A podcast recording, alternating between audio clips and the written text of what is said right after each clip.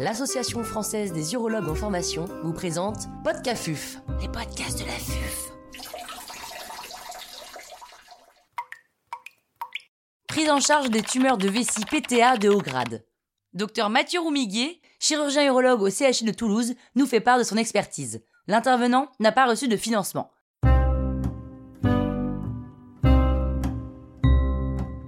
Que savons-nous sur les tumeurs urothéliales TA de haut grade de la vessie?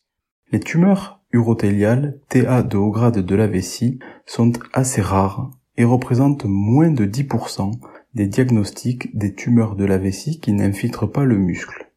Nous les appellerons par la suite les TVNIM. Ces tumeurs TA de haut grade sont assez particulières.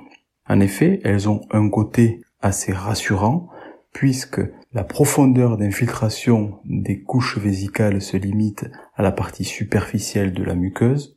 D'un autre côté, le grade cellulaire appelé haut grade leur confère des caractéristiques d'agressivité. Ces tumeurs sont d'ailleurs classées de façon très différente selon les recommandations. En effet, les recommandations européennes de l'EAU et les recommandations françaises du CCAFU classent les tumeurs TA de haut grade comme des tumeurs à haut risque d'évolution. Au contraire, les recommandations américaines de l'AUA classent ces tumeurs en risque intermédiaire ou en haut risque en fonction de la taille des tumeurs et du nombre de tumeurs présentes. Selon les études, le risque de récidive de ces tumeurs TA de haut grade est situé aux alentours de 40% à environ 40 mois. Le risque de progression, sous la forme d'une maladie qui infiltre le corion, classé T1, est d'environ 5% à 2 ans. Enfin, le risque de progression vers une maladie qui infiltre le muscle est vraiment faible, à moins de 1% à deux ans de suivi. Ces dernières années, pas mal d'études moléculaires se sont intéressées au TVNIM.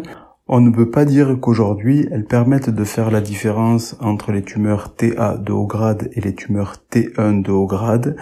Elles ne peuvent pas non plus permettre de différencier les tumeurs à risque d'évolution, de récidive et de progression et donc ne sont pas actuellement utilisées en pratique clinique.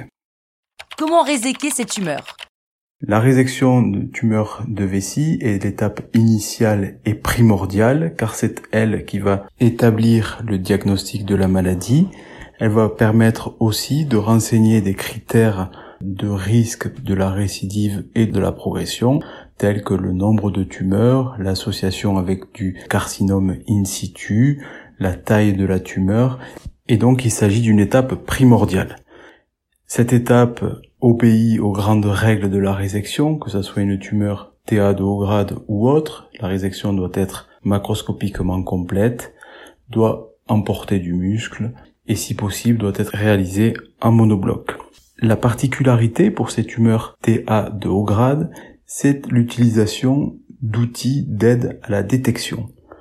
Si on prend l'exemple du photodiagnostic dynamique par l'EXVIX, on sait que l'utilisation de cet outil nous permettra de détecter environ 15% de tumeurs en plus et 40% de CIS qui pourraient passer inaperçus et qui viendraient changer le pronostic de votre patient.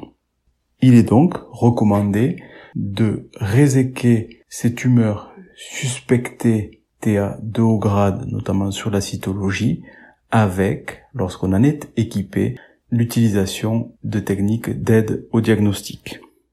Un autre point important à discuter est l'intérêt d'une résection de second look.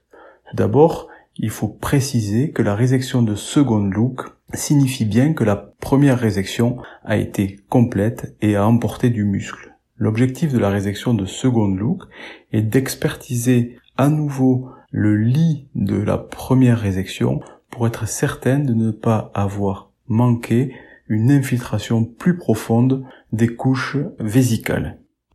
Dans les tumeurs TA de haut grade, actuellement, il n'est pas recommandé de faire une résection de second look.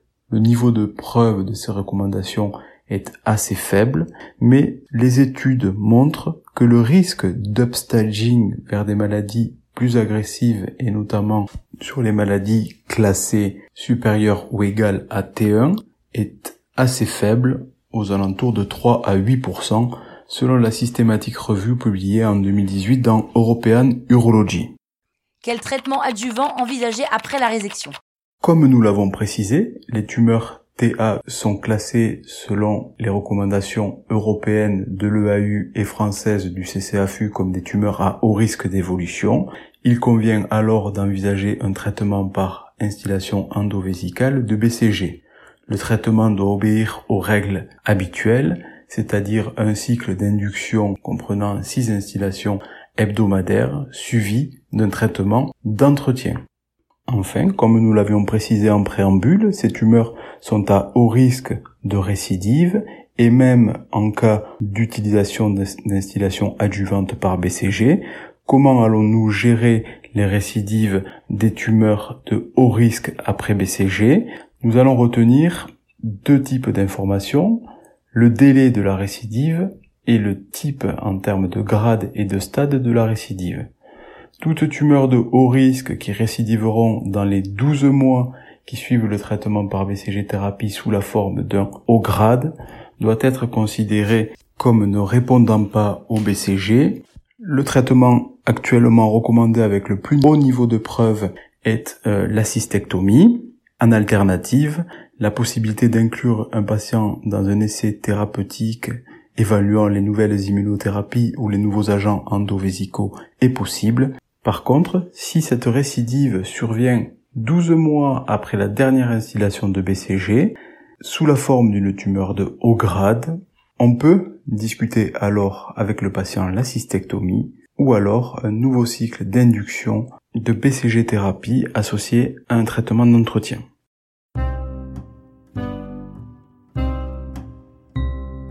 Un grand merci au docteur Mathieu Roumiguier pour ses conseils précieux. C'était Podcafuf, les podcasts de la FUF.